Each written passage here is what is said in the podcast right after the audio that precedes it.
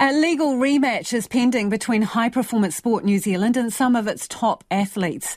The agency is appealing an Employment Relations Authority decision requiring it to collectively bargain with the group of about 60 elite cyclists and rowers known as the Athletes Cooperative. The cooperative, co-chaired by Olympic great Mahé Drysdale, took its case to the authority after High Performance Sport rejected attempts to hash out a collective agreement. It says it doesn't employ athletes. High performance sport is appealing after seeking a second legal opinion, and because of concerns, the initial ruling has wider implications. Well, joining us now is Mahé Drysdale from the Athletes Cooperative. Kia ora, Mahé. Have you kicked a hornet's nest here? Good afternoon. Um, I am not sure about that. I think they're uh, overplaying that reaction. To be fair, there's um, was not another situation I can think of in New Zealand where um, you know, HPSNZ effectively controls our lives um, as athletes, and you know, there's, a, there's obviously an intermediary of the, the, National Sports Organisation in the middle, but you know, I don't see how it can have ramifications for um, for other organisations. So, what do you suspect is at the root of this then? Um, oh, look, I, I'm not quite sure. Um, it's a little bit disappointing um, that they're going to spend taxpayers' money on um, fighting a, a, legal battle in the courts rather than um, actually, uh, you know, putting that towards um, the athletes and and uh, you know getting getting those world class performances on the world stage. So you know that's that's what we're all about. Um, they're they're still sitting at the table with us, which is a, a positive, um, and we will collect a bargain. Um, you know, until that, that case is heard. But yeah, it is disappointing to have to go through all that again. How much does a legal wrestling match like this cost? Oh, it'll be in the hundreds of thousands. Um, you know, it's it's uh, you know, it's well, you, you look at lawyers' fees, uh, they're not cheap, and, and it's in the hundreds of thousand dollars an hour. So, yeah, it's as I say, it's it's a little bit disappointing. But do you um, think it's, it's poor use of taxpayer money, Mahé, that they should just be sorting this out by having a conversation with you?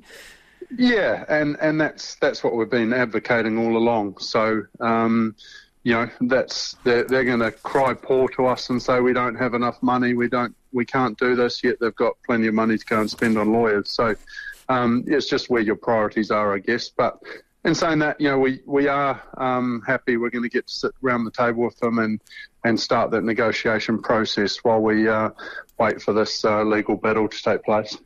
So, given that it is expensive, I mean, how are the athletes funding this? Um, through uh, very uh, kind people that are giving their time and um, and resource to us. So you know that's something that, that we're obviously. Um, so some the, of your legal team working for free, Mahé? Yes, um, Andrew Scott Howman is um, is is running this um, and not and not charging us. So you know that that is a, a huge um, win for us, but you know, obviously we'd prefer not to use his time um, in doing these sort of these sort of matters um, when he could be putting that to use somewhere else. So, what do the athletes think about the fact that um, high performance sport is taking this back to court?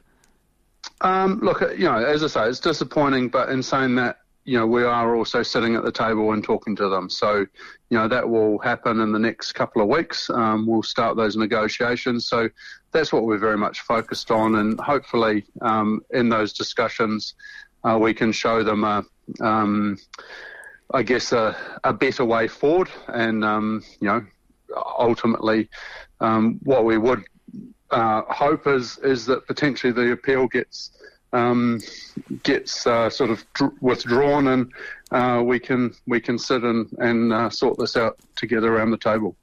Or, in all honesty, though, Mahé, you know, getting around the table and all the rest of it, that's like having a massive family blow up and then having to spend Christmas together because you're at loggerheads here. You're going back to court and then you're supposed to all sit around the table and go kumbaya. I mean, that's a little bit awkward, isn't it?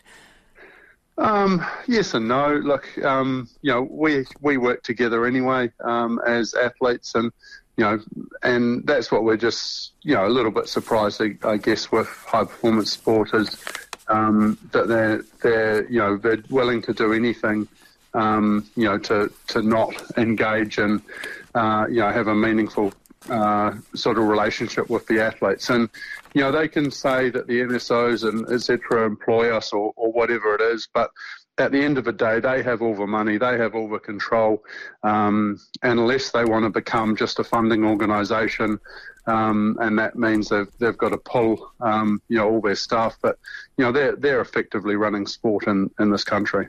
So yeah, if they do have all the money and all the resources and they make all the decisions, um, how can that be healthy for athletes to be negotiating with them when they are taking them to court, in essence? Well, that's why we've gone through this collective bargaining process because it's a, a very um, structured, well thought out, and it it, um, it levels that power imbalance. And you know that's the reason we've gone down this route. Um, we've tried sitting at the table without that collective bargaining, and you know, as you say, the the power imbalance is just okay. We'll sort it out. You you go and row, and and you know that's that's uh, obviously what we're paid to do is, is to go and perform, but um, we also want some input into into our lot and, and make it better, um, you know, make sport better in this country for everyone. Steve Chu has said, you know, he, there's no disruption to athletes going to Paris. Um, do you agree with that? Because this is uh, brain power, attention, and stress that is diverted to something. Um, no, I do agree with that, and that is why there's the likes of myself um, you know, that is, is running this. Um, we're very aware that, that our members are, um, you know, are focused on, on, on performing and, and doing their job in Paris. Uh, so that is, that is very much the, the forefront.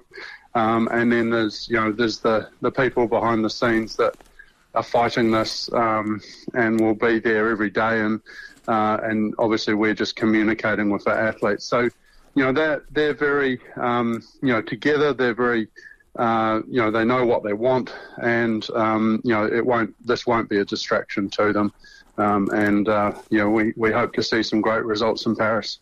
Good to talk to you, Mahe. That's Mahe Drysdale, who's from the Athletes Cooperative.